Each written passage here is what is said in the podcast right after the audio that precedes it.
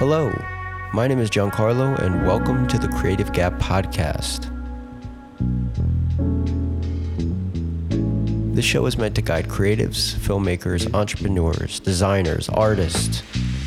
We are going to be talking about all things related to craft, passion, ownership, self employment, physical mental health, and a bunch of other things too. So, hopefully, you enjoy. Hey, everybody, welcome back to the Creative Gap Podcast. Today we have a very talented guest, a little bit different. We are not talking to a filmmaker today. Um, I first met this guy a few years ago when I was down in Orlando, Florida, shooting a music video. And he was close friends with the artists, members of the group, and also supplied a lot of the wardrobe. Uh, when I was first, when I first met him and I saw his clothing, um, I was seriously just absolutely blown away with his style, the uniqueness, and just the amount of time and attention he put into every last detail of his clothing. And it was honestly unlike anything I've truly ever seen before. And uh, I think at that time I bought a couple pieces. And then ever since then, I have also acquired some additional pieces of his as well. Um, but yeah, it's truly amazing. I'm excited to talk to him about it. But besides clothing and fashion, he is also just truly an amazing artist and a photographer in his own right as well. Um, so I'm really excited to bring on Jose, owner of Last Call, the amazing clothing brand. What's up, brother? What's good? Thank you for coming on, man. The first thing I like to do is kind of just uh, give people a little background about you. Just introduce yourself and tell people where you come from and a little bit of a backstory about yourself.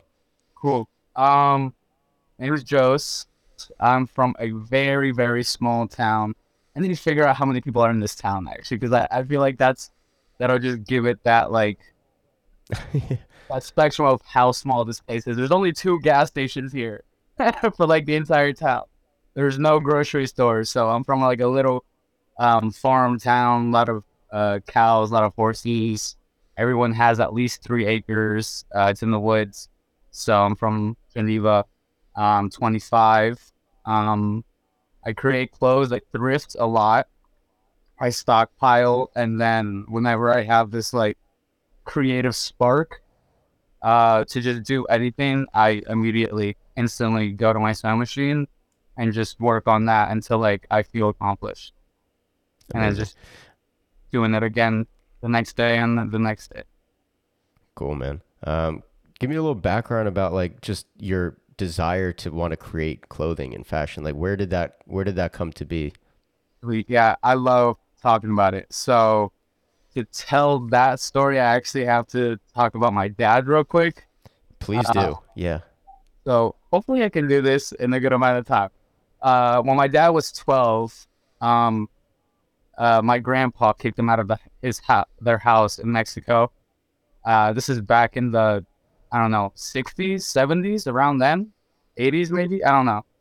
Um, and he kicked them out so my dad, very young, and the desire to to have, you know, to live and to to you know just be able to just be a normal human being and buy groceries and do all these things. He decided to come to America at a very at the age of twelve, um, with uh, a group of other like-minded people. Um, I don't know if you know what a coyote is. Mm-hmm. So he came with the coyote. They guided. He guided them and my dad through the desert to go to Texas.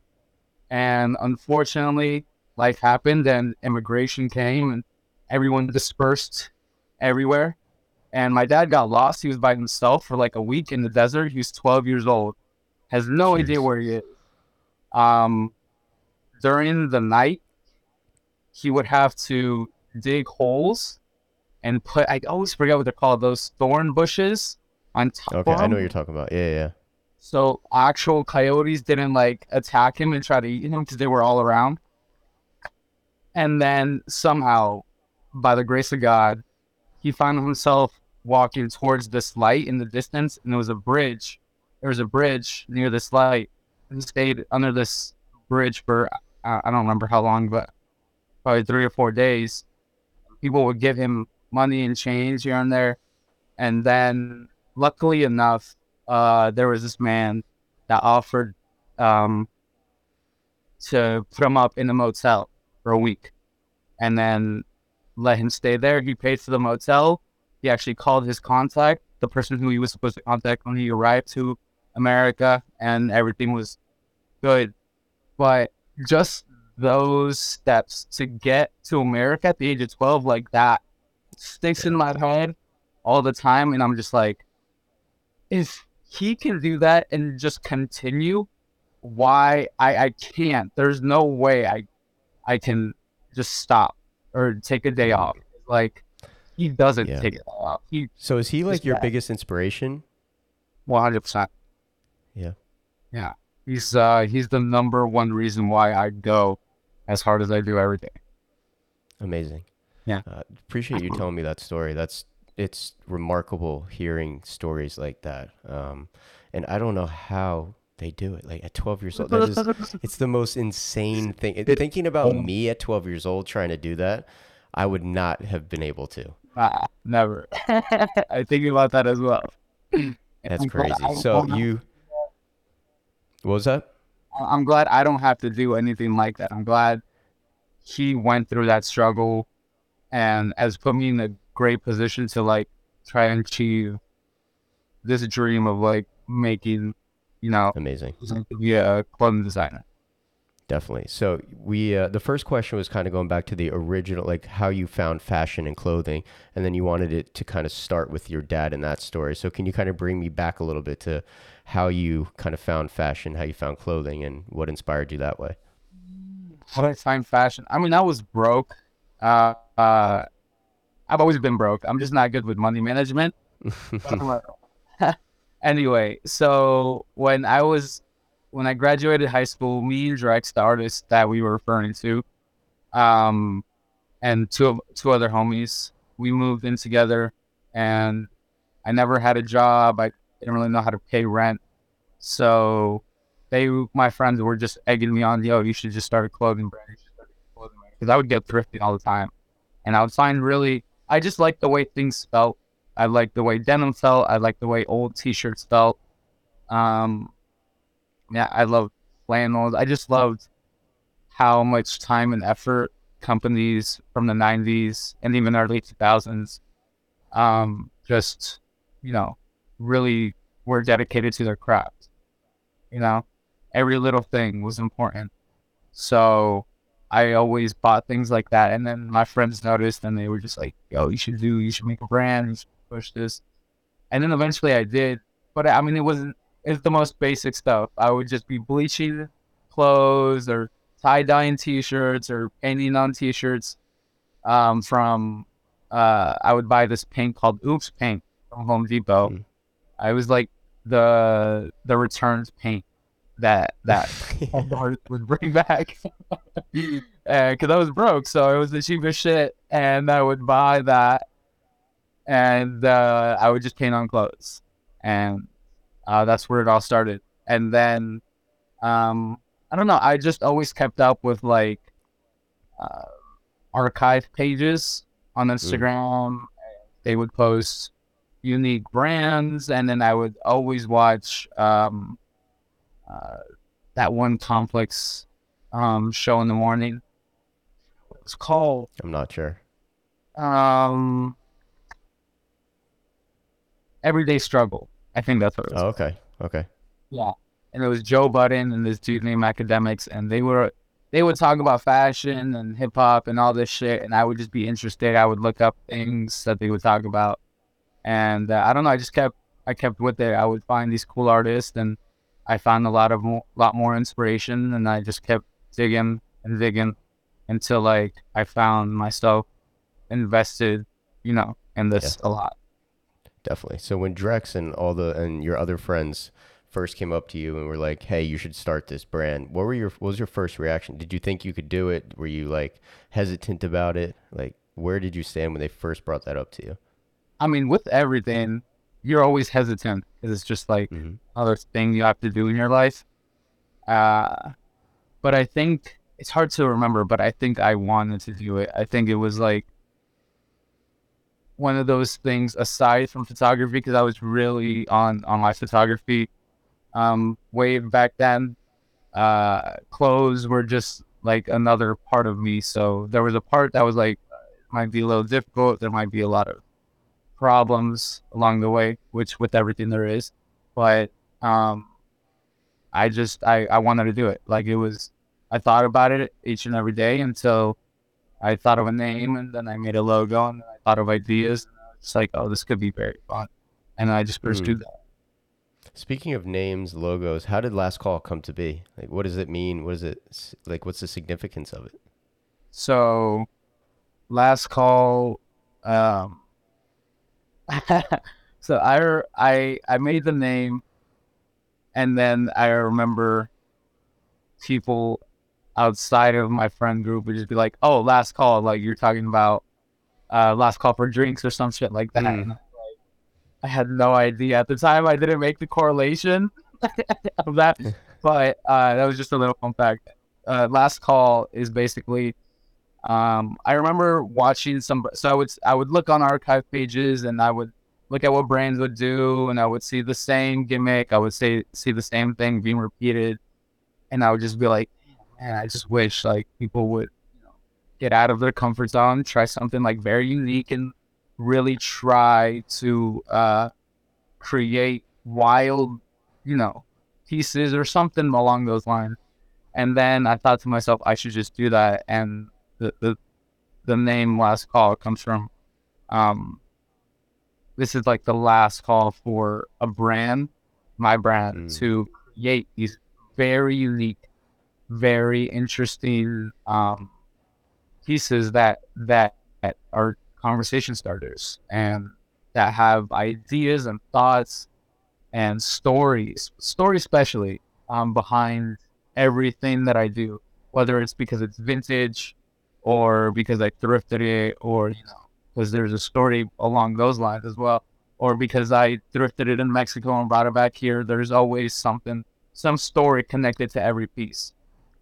Mm-hmm. And that's what last call is. It's it's the last call for a brand to really go um, this incredibly hard on that path of one of one. Wow. Yeah, your pieces are just like I said before, I I haven't seen any you're they're so unique in their own right. I mean, the only considerable thing that I can maybe compare is just like the uniqueness of like Kid Super or something like how he's so out of the box. Um, like what what other inspirations in fa- fashion um, have kind of inspired you to kind of create Last Call to be kind of what it is today? Uh, I am a very forgetful person, but there is a couple names that come to mind when I think of like, oh, they push me, so I should keep trying. Um, there's this dude by the name of Ass Pizza, really weird name, but um, he's a designer or he's a creator. He's just a creative person out of New York City. Um, he's been making clothes for like you know I don't know the last eight, nine, ten years or something like that. He's like this streetwear king, you know, very under well not very underground, but there's always a lot of people that that know of him. Um, uh, he does a lot of screen print stuff. He does a lot of patchwork stuff too. Well, he used to do a lot of patchwork stuff. Um, with this other creator by the name of uh, Kentucky Boy Tyler. He's another inspiration. He's part of the reason why I did um, some couches two months ago, mm. or something. Um, he does a lot of scrap work. Uh, I remember he's just really cool. He makes a lot of. He used to do a lot of these like t-shirt puffer jackets back then, and were crazy because he would screen print them and he would stitch a bunch of t-shirts together and then make a huge puffer out of them uh, and that was in collaboration with As As Pizza. And then there's this other dude also in their friend group um, by the name of Father Steve. Um, he has the design logo that that's like a ripoff of Mickey Mouse, but not really at the same time. Um, he's he's a really funny guy and an inspiration to just keep pushing forward with creativity. Um, I have one of his hats somewhere around, but he's a really cool creator. Uh, and then Kid Super, obviously. Uh, I've been forgot. I think Drex actually introduced me to him. If I'm not mistaken. And I've been watching ever since he told me about him. I think I watched his YouTube videos, and ever since the first YouTube video, I was like, "Oh shit, he actually just makes stuff." and that's all he does, and he's really good. Yeah. so um, I've been, I'm like I, I, in these moments I'm in right now, I'm really inspired what he does. Mm. Uh, cause, I mean, he's very creative. With every runway show, he he thinks outside of the box. When fucking COVID happened and no one could go outside, he did a runway show with uh dolls or you know what's uh, yeah what it called? Stop stop animation. Oh, stop like stop motion. Yeah, he did like a stop motion runway show, and it was crazy. Um, his his other runway show, I think he had two years ago. He he had an auction house, and he would mm. auction off his paintings that he made with the clothes that matched that, and it was just crazy. So uh, things like that Oh, I think you're frozen.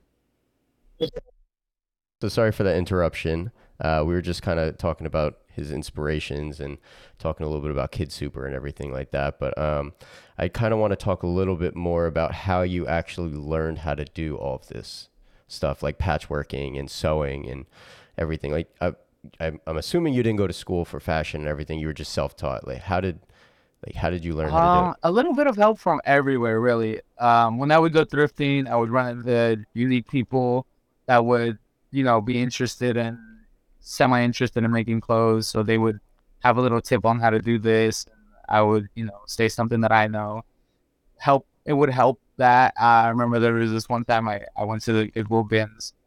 Um, if for anyone that doesn't know, it's this huge Goodwill warehouse where uh, the retail stores just dump all their clothes there and uh, they sell everything for like uh, I don't know, less than a dollar a pound or something like that. So um, I ran into this lady there, and I remember I was trying to do these pants. I was like, "How would you do them?" And she's like, "Oh, all you have to do is unstitch the seam in the middle that go that runs along the crotch area down the leg, and then uh, just uh, stitch whatever you want on any leg and then stitch it back up. And I'm like, mind blown. Like that's I didn't think of it at the time, but that makes sense. And ever since then, I would just look at clothes too, and I would just imagine to myself. I would think like, oh, how would they? How did that brand stitch that on top of that? And it's funny because I would take things mm. apart now, and I would learn as I take things apart. So when I when it comes to putting something back together or making something out of scratch, I would be like, oh, I remember when I was taking this apart. They did that. They did that. You know, seam allowance like this, or they stitched this much, or they didn't do this, or I would just learn as I went, and then mainly YouTube. I would just watch if I wanted if I wanted to learn something specifically, like how to make a bucket hat. I look up, yeah, you know, how to make a bucket hat and like the most viewed or the easiest video or if I had a blueprint, uh, which is a very difficult thing. I would watch 20 videos and then try to find the simplest one because uh, there's a lot of things that go into screen printing. Uh, luckily enough, I found this dude that just spoke it in the easiest way possible. And then uh, I would, you know, figure out things like that. And that's how it went. You know, I would just either learn from um, doing it hands on, or learn from watching, or learn you know, in person when somebody would want to talk. And it's all definitely. So I, I feel like now, like just looking at your Instagram and everything, like your your clothing is so well received. Like especially when I wear your pieces out, it's always like a, I always get compliments no matter what. Anywhere I am, no matter who it is, I can promise you, and I, I swear to God, I get compliments by multiple people every day by it. Um, and people are just blown. Like I'll, there's been a few times where I've secretly like looked, and then yeah. they're kind of like taking a photo like this.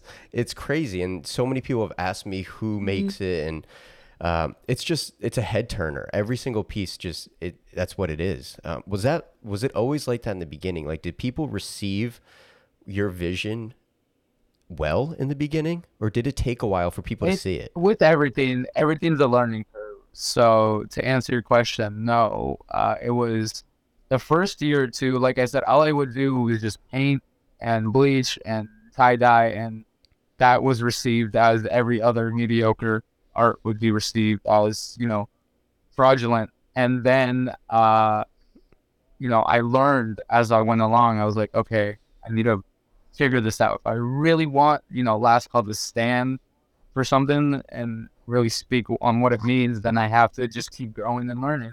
So then I would just think of like my inspiration, like Ass Pizza, and I would see he would just stitch everything all the time on the, a on all his pieces. So I was like, okay, how do I do the exact same thing but make it my own and just push out forward? And then ever since I saw that, you know, got that, you know, urge of just like, I want to, to do better it, that's when the head started rolling. Like they would just watch and they would always just like take notice, and um, it was always it's always so cool that you that that I hear that still because I, I that's what last call is. That's why I made it the way it is because Yeah.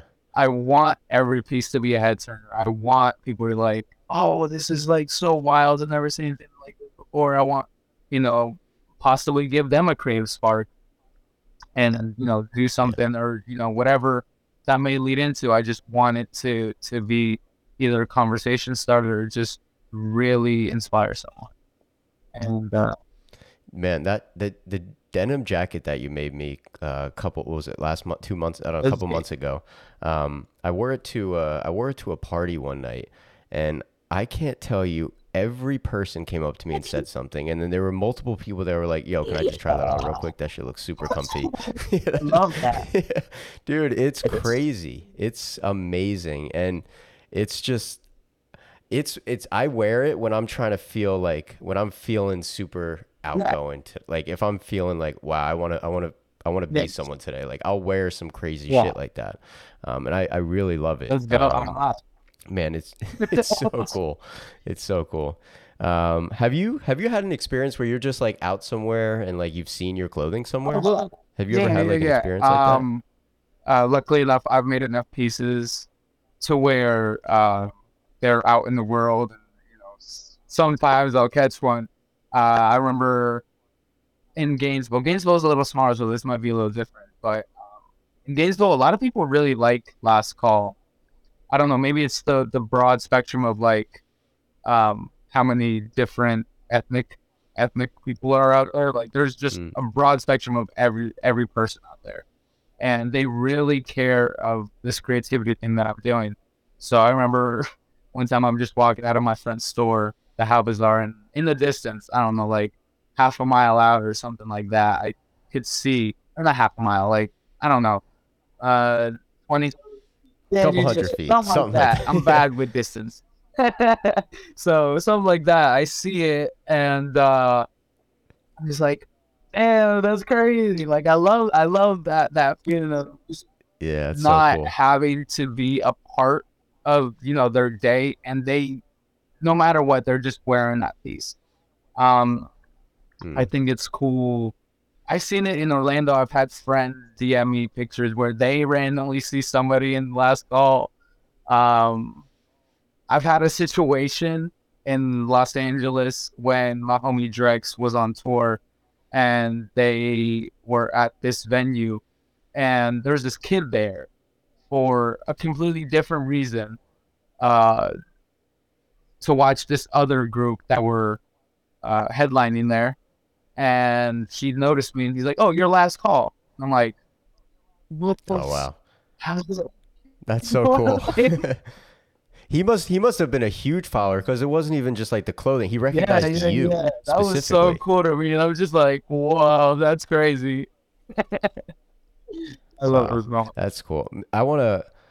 So like another maybe this is intentional that you did or maybe it just happened because of the type of clothing that you make but like people that start clothing brands it could either go in like two directions. One is like you create a lot like quantity like you'll have 20 larges, 20 medium smalls, extra larges and you'll try to do it that way but you are going in the route where it's like this is one piece and one piece only type of thing. Like, was that an intentional route, and is that something that you foresee as being kind of like your business model Um, per se?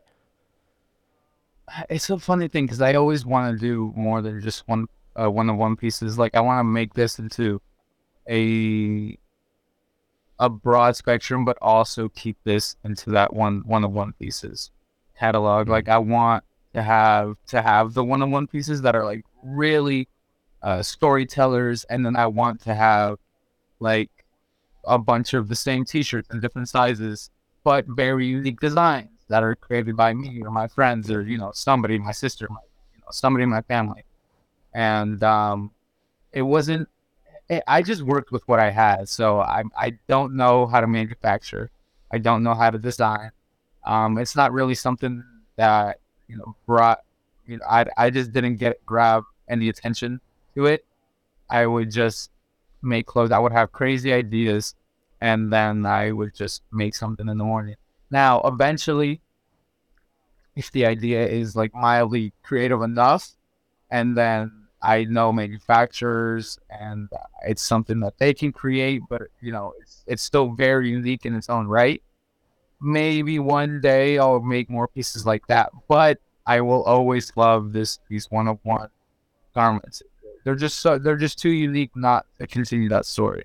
You know, as much as I Definitely. love Kid Super, um, there is that like that switch that when you get a piece, because I have one of his jacket. I have a couple of his pieces, but I have one of his jackets called the Kissing Jacket. I don't know if you've seen it. Uh, I, I may have seen it. It sounds familiar. it's literally. Oh, you may have seen the puffer that was more um popular, but he did like a like a canvas denim um kissing jacket, Mm. and I it so fire. Great, great items, great piece, but the quality of it is not up to par that w- what I would assume a kid super. Mm. Creativity is all there, everything's all there, nothing on that. S- Obviously, just had to be the cost. That's all it is. Yeah, it was just due to like manufacturing Yeah, I- That's hun- I would assume that's what it is because you know, brands have to deal with that all the time to just keep it under budget. Mhm. Um, but it's a great piece. But me personally, I want that like, I want the story being told. I want it to be a dope piece. And I want it to feel like it. I want all those three. I want to mark each of those checkboxes. That's that's all I want to do. Um, so if I can do that and manufacture, or if I just have to stick with this like route, one on one, so be it. You know. Mm. And most of the stuff you sell through your website, do you do like any sort of pop up stands? Like how how do you kind of start selling your stuff? Um, at first, it was always just pop ups. I didn't have a website. Um, I was lucky enough that my friend Drex was just a very great communicator, and he would uh, hook me up when he would perform somewhere. I would just be able to sell my clothes at his events. So I would sell stuff there. Nothing really ever sold.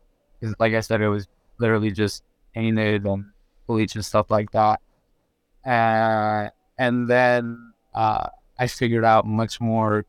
Uh, I I obviously I grew and developed more, and then I found the proper events to go to, like this one called the Florida Vintage Market.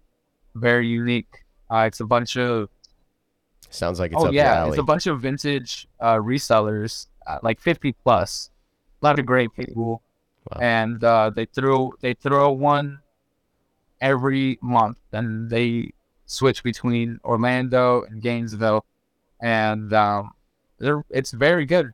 It because the community, everyone loves vintage, so anyone yeah. anyone that comes to my my little stand, my pop up, uh, would notice. Oh, these are vintage pieces, but they're also altered. So I found like a good Mm. community through that, and then um, I want to focus more on curated pop ups, not just that. Like I want to grow more, um, and part of that was uh, prototyping this last event this past Saturday, the big show. My friends threw this uh, mini festival.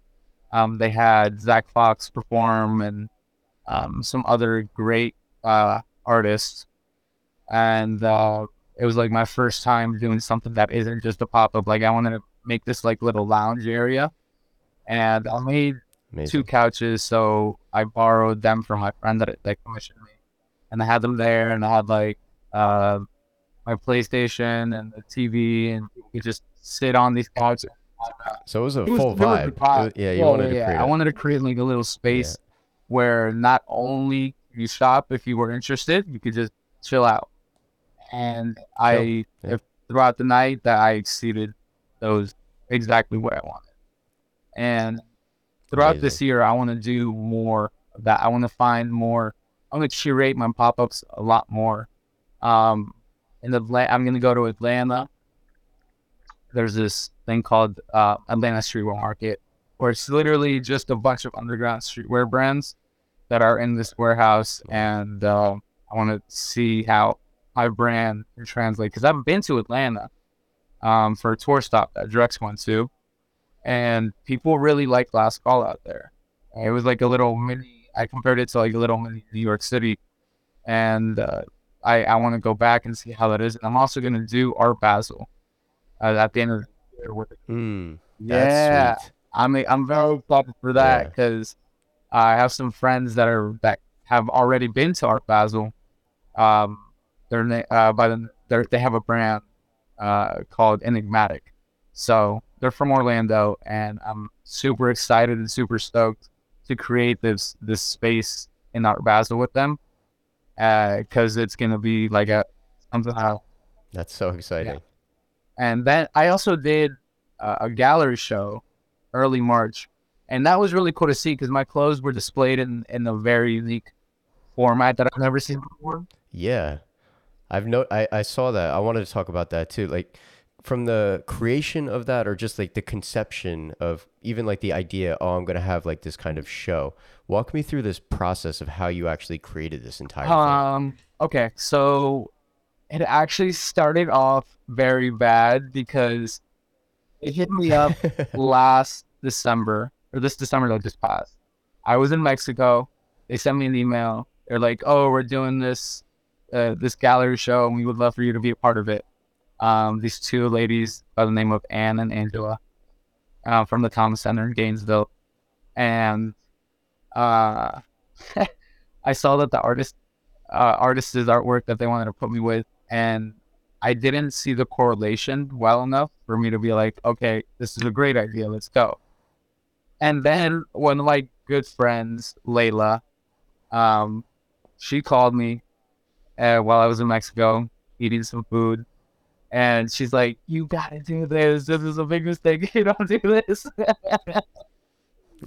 uh, Did you turn them down by this was point? like, you said "No." no. Oh, you did turn them down. I don't want to do it. I appreciate it, but I don't think it's like I don't think it's uh it'll work.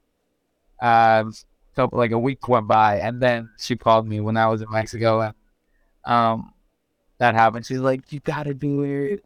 You you know, uh, the artist that they're putting you with is like a local legend.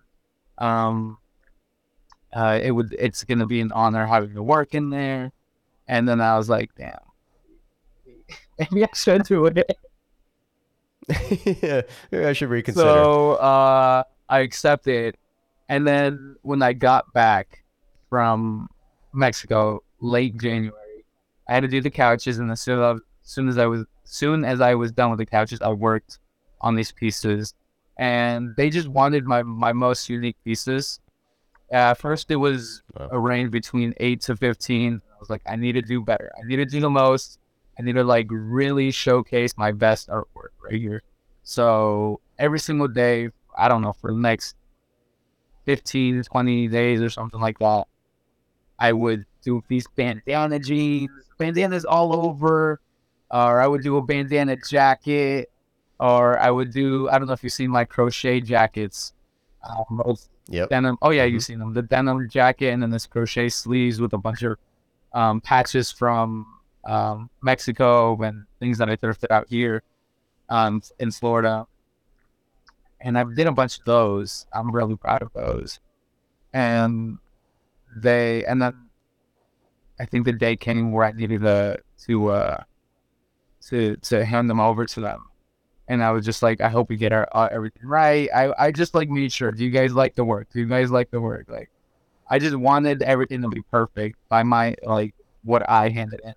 And like, oh, this is great. We love it. Can't wait to put our mannequin, see how it looks. Um, and it was really cool because they would just want information about me or like what what how I work and um, similar questions to what we're talking about of like where I get my inspiration and hmm my dad and all those um, important facts about last call. And it was really cool because I was like, I've never done something like this before where it's it's really gonna be just a whole gal gallery show my work. Yeah. And then the day came. It's like, where I wonder what this is gonna be like. I came kind of early. Uh, Oh, so they set it up for you. I You didn't set set it up on the main. So this was like a su- this was a Oh surprise. yeah, yeah, yeah. I literally just handed handed all my they're they're the Wow. curators. They're like, Were you nervous about how they were going to curate it I was, and like how they were going to stage I was like. I hope everything is seen in the proper way. Uh, yeah, because it's w- in collaboration. Like my artwork is next to the other artist, um, by the name of uh, Mm. Lenny, an artist that passed away from in Gainesville, and his artwork uh, is very unique. He has he draw he paints a bunch of these um, characters, and some of the characters are very colorful, and then the background um, is isn't colorful, and there's like a contrast there, and then sometimes the characters' clothes has like an outline, and then there's a background inside the clothes, so it's kind of cool, and it has that correlation of like clothes and colorfulness. Um, to last call, and I was like, I hope everything is properly put. I'm a little scared. Like I actually wanted to go in uh, the day that I that I gave them the clothes and just stand up everything with them. And they're like, oh no, this is gonna take a while. so I couldn't do that. And uh, I was like, I just have to have confidence that this is gonna work out. Um, so So when you walked in, what was that? yeah. What was that first reaction like? I was stunned of like the the hard work that uh, the curators and then Angela and everyone else at the Thomas Center, you know, did. It was it was it, everything that I wanted and more. Um, as most of my stuff were on mannequins, some of my stuff were hanging, and this really cool fashion. And then I had a pair pair of pants that were on this like swivel thing on the mannequin bottom, and then it was on the swivel thing, and that was like the entrance. Like that's the first thing you saw That's so cool. um, and some of the pieces um, had this little like QR code that if you scan it, it'll take you like to the video of how I made that piece. Uh, Wow. I think that's what I wanted because I, I remember I went to uh, um, what it called? The Asheville Art Museum, and then they had a similar thing there. I like, oh, I need to do that.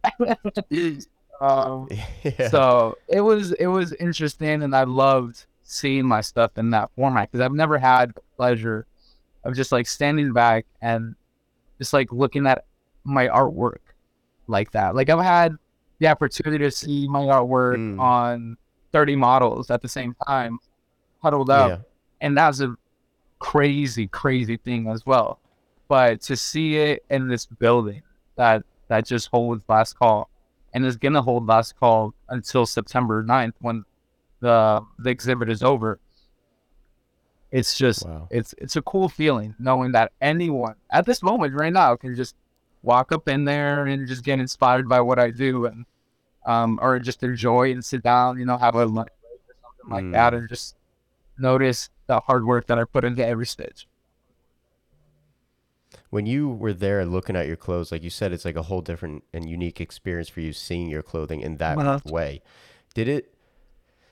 Did did it like inspire you in a different way to make clo like your own clothing in a way of like a different viewership? Let me, I'm trying to figure out the best way to Mm-hmm. phrase this, but like because you saw it in a different way, did you see your clothing in a different way compared to when you made it? Yeah.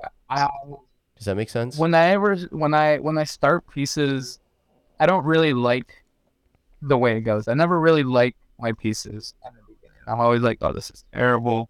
It's not gonna sit properly. Um, you know, just that the whole mindset of like never good enough. And uh, Mm. And then in the end, when I tried on, I'm just like, holy shit, this is fire. So. I love the videos of you trying on your clothes. It's just amazing. I love it so much. yeah, but uh, yeah, I enjoy those as well.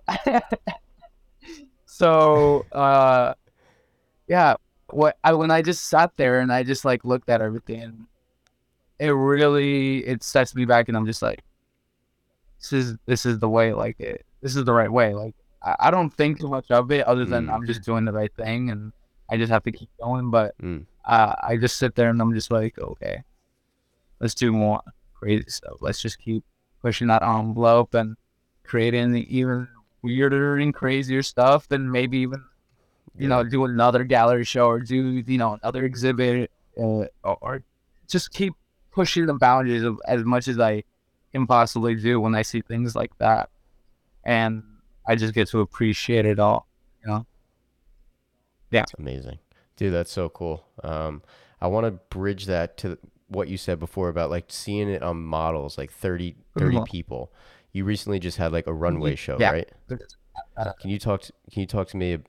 Yeah, yeah. Talk to me about that experience. That was your first time having a, a runway show? Like you've never I done that I did one last year around March with the same group of people, Layla and uh, this team that she has in Gainesville. They have a store called the How Bazaar, and then it's in the Med Space.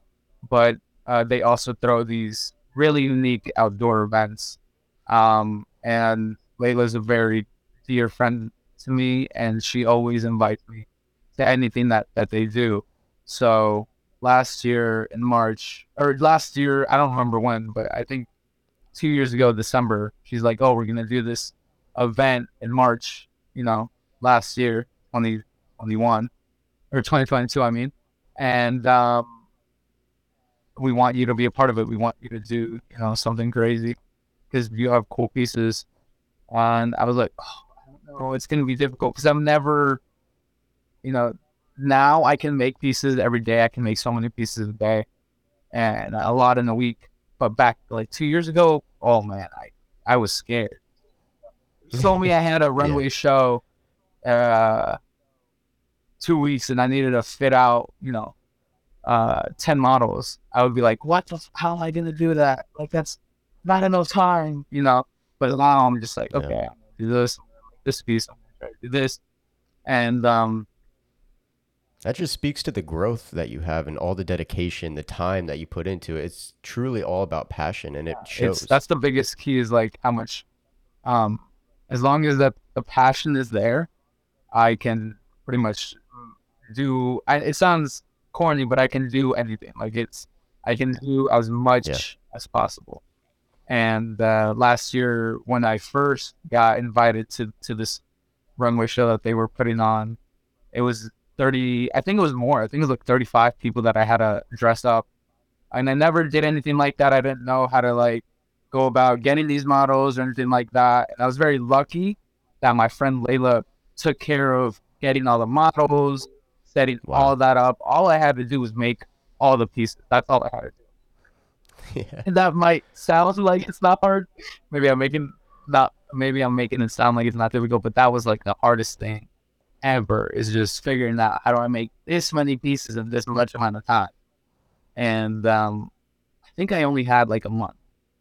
Um so I was pushing myself, making, you know, whatever I could every day, figuring out how to how I could save time here, how I could save time there.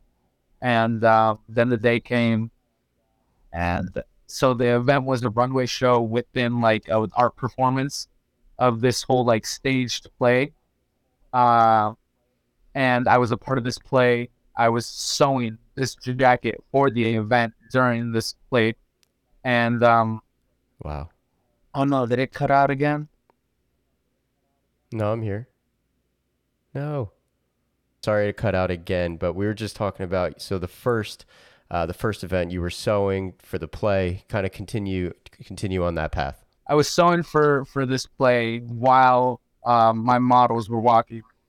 So unfortunately, I didn't get to see these 30, mo- 30 plus models in my clothes. I forgot to go backstage. I forgot to see them all together.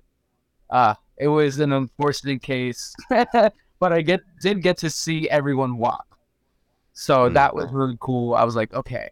And when you see things in a new light like that, when, when you just have that many people just walk in your clothes, you're just like, okay, next time maybe I should do change that outfit or change those pants or change that or maybe I should try this.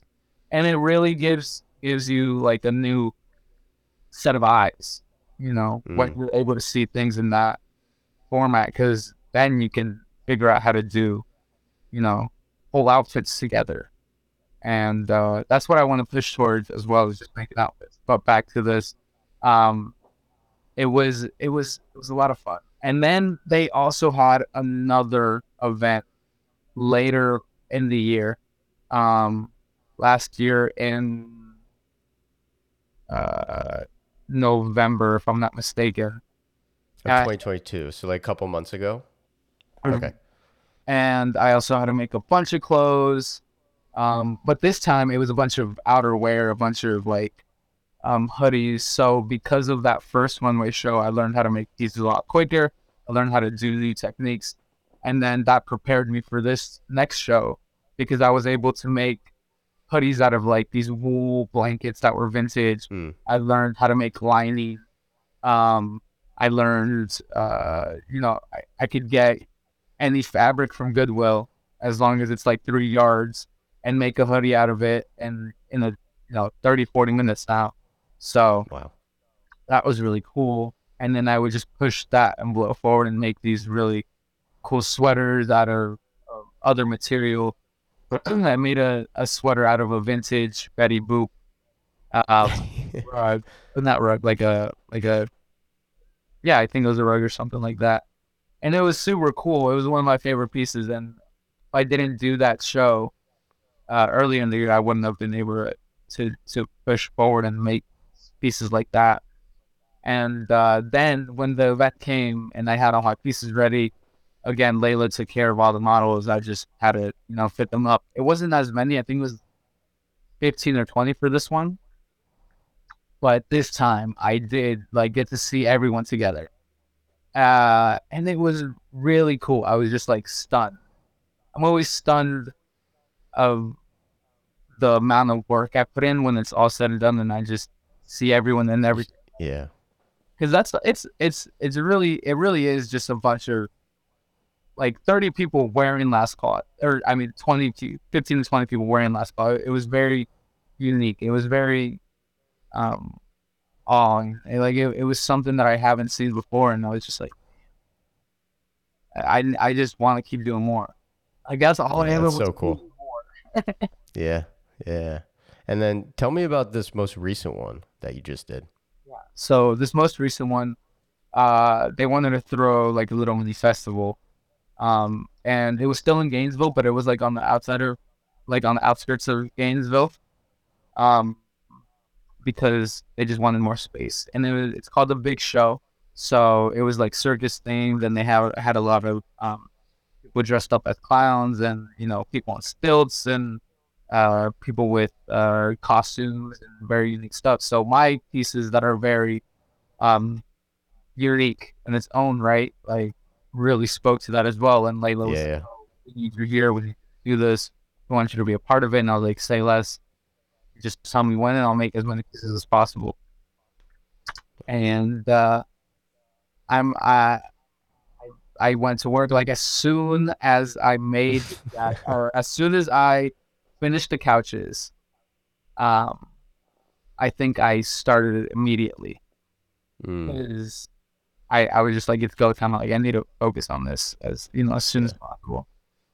And uh, just been learning more. I have this thing called the serger, that that just uh, finishes all the raw edges properly on every piece. So I've been using that a lot more. And I've been making these like long sleeve um shirts. So I would take the sleeves. Like if this was one of them, I would take the sleeve off of this and then add a bunch of like scrap pieces that I have, a bunch of other shirts that I cut up and just add that as sleeves, and maybe add like a flame or two. and I can make three or four of those in a day. Nice. And um, I'd push that, or I would uh, to what I did. Like I did this. Uh, I guess I could show one right now. I had a couple camo pieces, so I added these orange flames that I dyed onto these camo pieces, and I made a couple of these. This is. I'm from a country town, so like Nice. all my Yeah, friends yeah, it fits. camo, so it just works. Yeah. The flames are also like a signature of yours. Yeah. Like yeah. you have a I, I think uh, Mhm. I have a I have a crew neck or I have a a sweater that has flames on it as well. Um, so I got a, I got a signature piece. wow. Yeah. Um, do you want to know where those flames came from? yeah, hundred percent. So there is this um, barbecue um, place, smoked barbecue place uh, in the nearest town, Oviedo, and it's I always pass it, always past it, you know, because it's the nearest town. Anytime that I wanted to go to like Publix or Walmart or something, so would happen Mm. to go that way. And it was right on the corner. It was like a little mom and pop place, and on the outside, to signify that it was like um, home cooked or whatever, they had flames on the building, but they were very Wow. really unique flames. I've never seen that kind of pattern. And I remember I stopped. I went to the building, and I took a picture. I'm like, oh, I think I might do something with this. And so there was somebody in the window, and I was just like, "Hi, I'm just taking a picture of, of the flames." uh, and I dipped, and um, I went home, and I designed the first stencil, and it wasn't the best, but I think I like um, worked on it as I kept doing them, and then eventually I made the perfect one where I can make a bunch of flames. yeah, It's really cool. yeah, it's like your thing now. Yeah, it's so cool.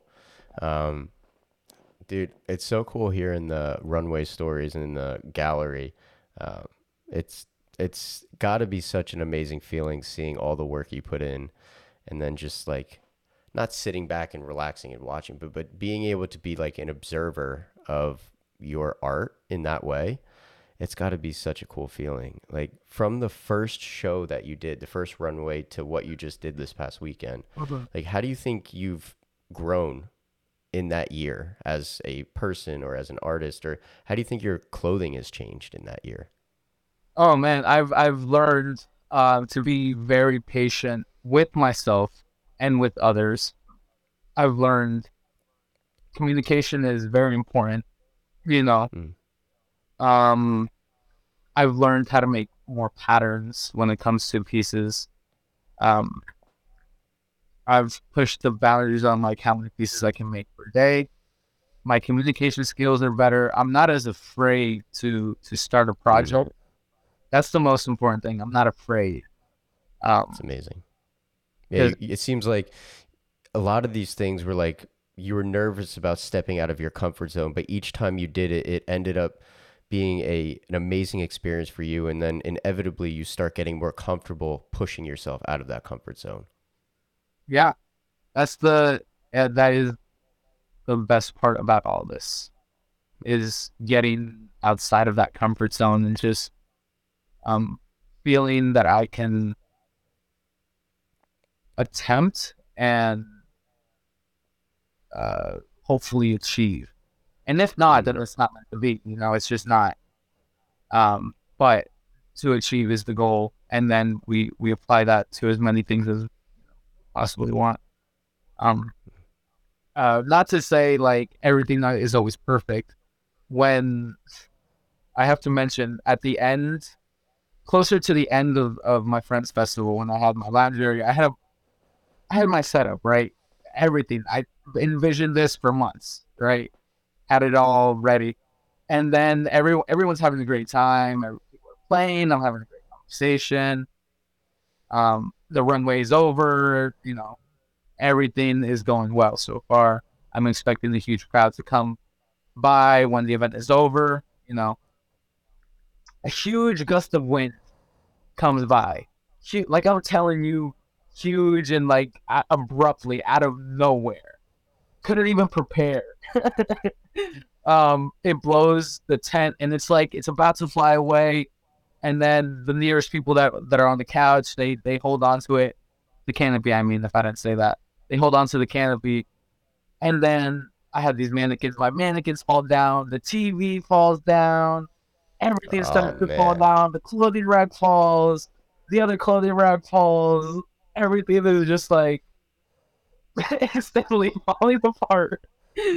And uh, I'm just like, damn, damn. I'm literally just like in my head, like, fuck, fuck, like, ah, I wanted this to go the right way.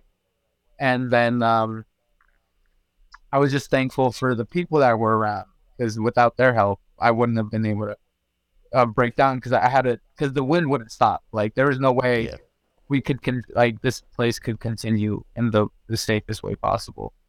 Um, so you know, I with the help of others, we decided to just take everything down, move it into the nearest like uh, there's like a little warehouse outside of this space that we were at. So I just threw everything in there, and I was like, damn. And and by this time, Zach Fox is performing.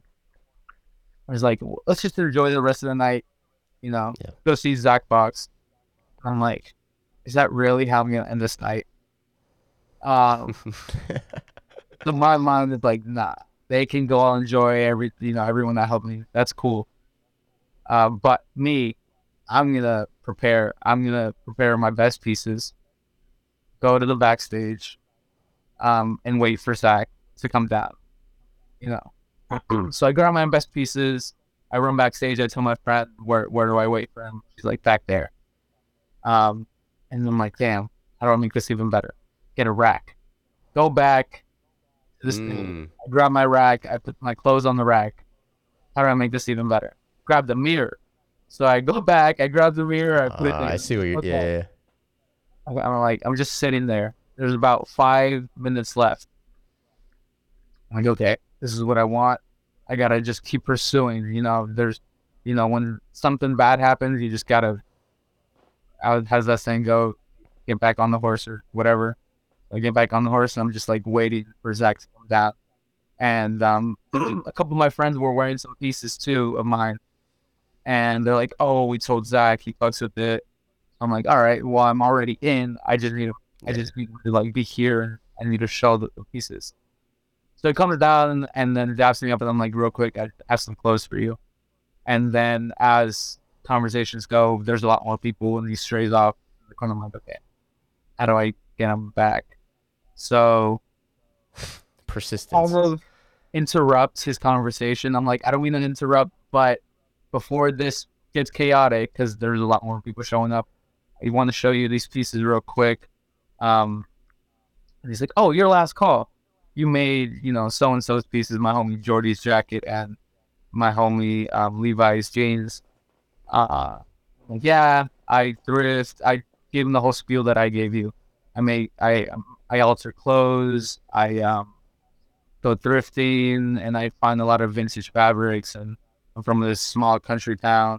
Like, oh, that's dope. I'm from, you know, I forgot what he said, but he's also from a similar place that isn't like a city, just you know, out of nowhere.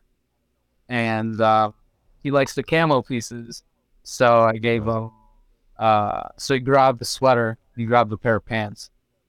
and I'm like, "It's yours as long as you wear it." Um, he's like, "Oh," he said, "He said I'm gonna make, I'm gonna make that bitch fit." if it don't fit, I'm gonna make that bitch fit. I'm just like, all right. That's funny. Yeah.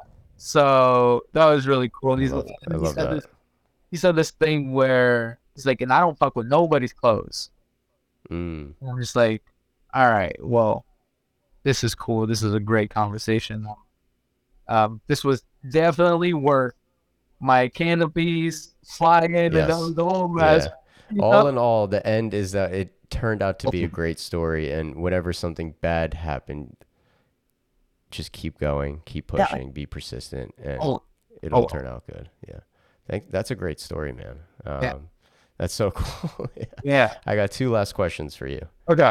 Uh, the first one is you keep mentioning these couches. Obviously, I know about these couches, but Yeah. for people that don't, who the hell commissioned you to make a couch?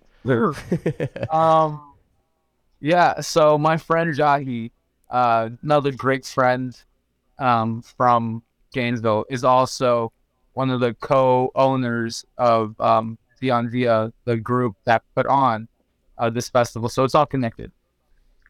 Uh, he commissioned me. We we actually talked about it last year, I think early or late December. And he's like, "Yo, I'm moving into this new space with my brother. I'm like, I was thinking maybe if you wanted to do these couches that I'll have, and he sent me these pictures of these couches. And I'm just like, dude, I've been wanting to alter some couches so cool. for the last two years. Thank you. Yes. Early next year, let's do it.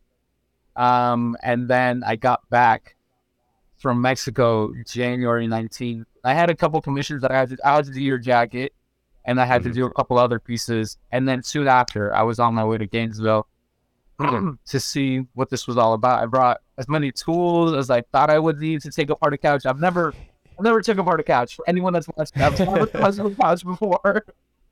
this was um very scary moment. Um, and then I get to the house. His brother Curry daps me up. Uh, I, uh, Jahi, the one that commissioned, the dude that commissioned me, was not actually there Uh, because he's working in my. He always works in Miami. So his brother Curry invited me in.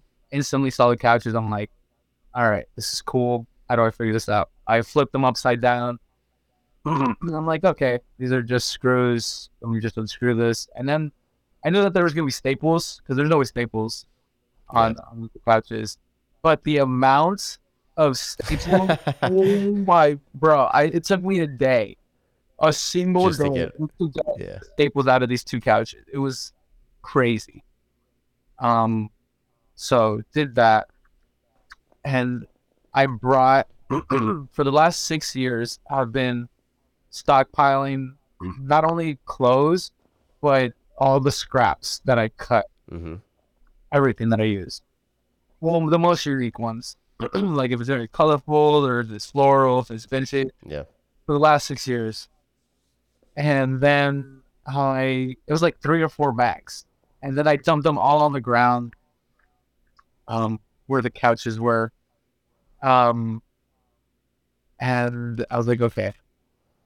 I, I, the couch, I have the fabrics off the couch, everything's off. I figured out how I'm gonna, well, mentally, I was preparing myself how, how am I gonna put this back together but I figured out how to take it off. So I was like, okay, if I did it like this, I can do it like this. Anyway, I laid down the fabrics and I had to do what's called, um, I had to add sticky adhesive um, to all of the fabrics. So I would lay them down on this table, spray this on the Mhm. backs on the wrong side, the back of the fabric, Yep. stick it on to the um, fabric of the couch, right? So that process took me, I don't even know, so long, like four or five days just to do that. Um, because it was a lot. Like I, it was, it wasn't like big cuts of fabric. There was little Yeah. They were. Yeah. Yeah. Yeah. all over it. Um, because I want to make it really, and uh, that took a while. So that process was over, and I'm thankful for the friends that came by. I saw in your story you had people come out and help you. Yeah. Um, Jordy, it's crazy. uh, Xavier, um, Oliver, um, uh, Alex too. Uh, they all came by, helped me with that process, and um, then it was about stitching. Oh my god, Mm. stitching was. Uh, it gives me chills even remembering. it was one of the most difficult things because I had to sew in the middle of the fabric, and the space between my sewing machine and my needle is not. It's like this much, and I had to fit like yards of that in between that space. Oh man, so to do that, it was it was a lot of work, and there was a lot of um stress on my hands too. I kept Yeah. going until I I couldn't keep going. I would start at like 9 a.m. finish at like 11 or 12 until I couldn't keep going. Like my seat would be killing me, my hands would be killing me, but I was like, all right, you're learning. You got to keep Yeah. putting. It's a difficult thing, but keep going. You can't give up. There's Like you've been wanting to make a couch and you have two couches. Like this is more than what you wanted. So just keep going. Um, and what was supposed to be four days of me making the, these couches turned into 10 days because it was a learning curve. Yeah. so I do that and I step back. I do the first couch. I put it all together. Um, my friends are there. and they're like, How do you feel? And I'm just like, like I didn't even make this couch. Like I just bought this in New York City and it just got and it was it was really cool because I still to this day when I look at it and see them, I'm just like, man, I didn't do this. Like somebody with a lot of mental power and you know creativity did this because if they're dude, they're wild. There's so many pieces of fabric on these couches, and then I did the second one, and I'm just like, man. Again. and uh, oh my gosh. anytime I walk into their crib, I'm just like, oh man, th- these are so dope. These are so crazy. Um, Yeah, when I first saw them, it was like, this dude is making couches now? Like, what the hell? it's so crazy. Dude, uh, that's like going from, I mean, the fact that you're doing clothing, you did a couch, like, the sky's the limit with what is Oh. possible with what you can create. And uh, seeing the couches only proved that, like, what you've been doing over the past couple years is, like, prepared you to start doing just wild things that you haven't even thought of. And I, I'm so excited to see what you do. Um, I, I got one last question for you. okay. And this could be like a short answer. Um, could be like a, you know, a couple sentences or so. But like the way I usually like to end this podcast is, um, say you're sitting across the table. Could be you're having coffee with uh, that younger version of you when Drex and all those friends. You move into that house and they're like, you should start this clothing brand. You're sitting across from that younger version of you. What advice would you give that that version of you?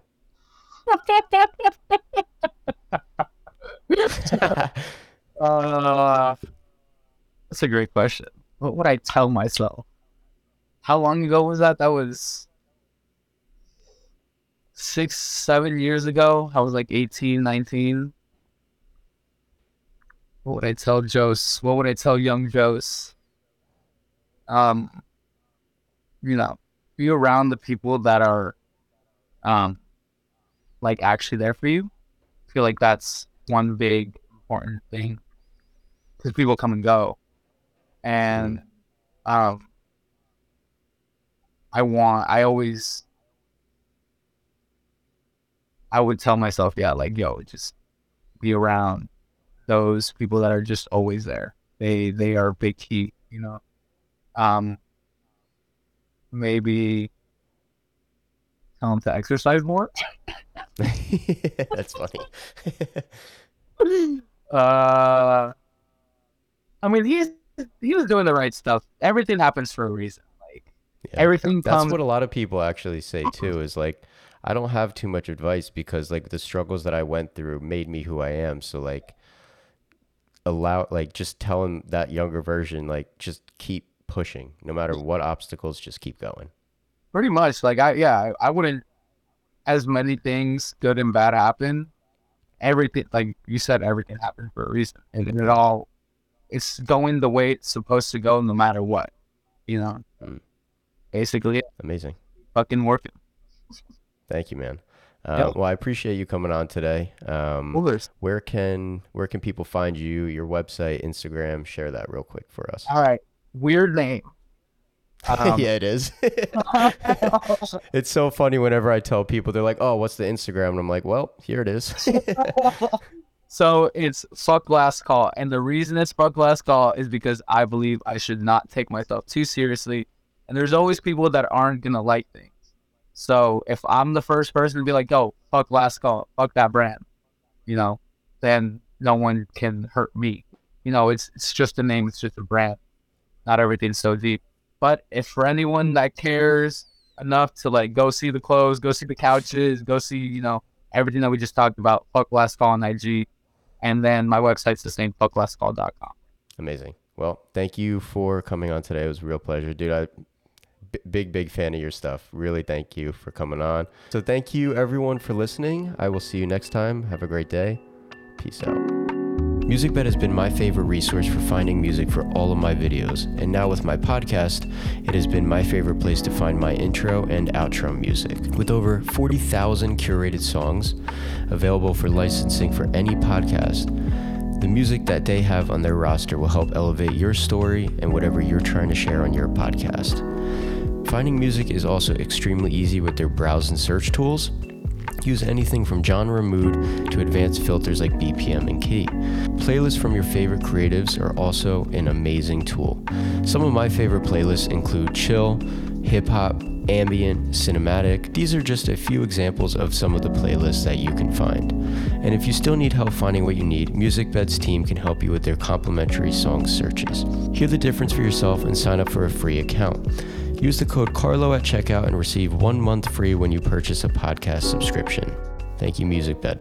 So that's all we got for you today. Thanks again for listening to the show. Hopefully, you found it beneficial and entertaining. I'd like to encourage you all to share this episode with a friend and leave a review on whatever platform you're using. And as always, thanks again. See you next time.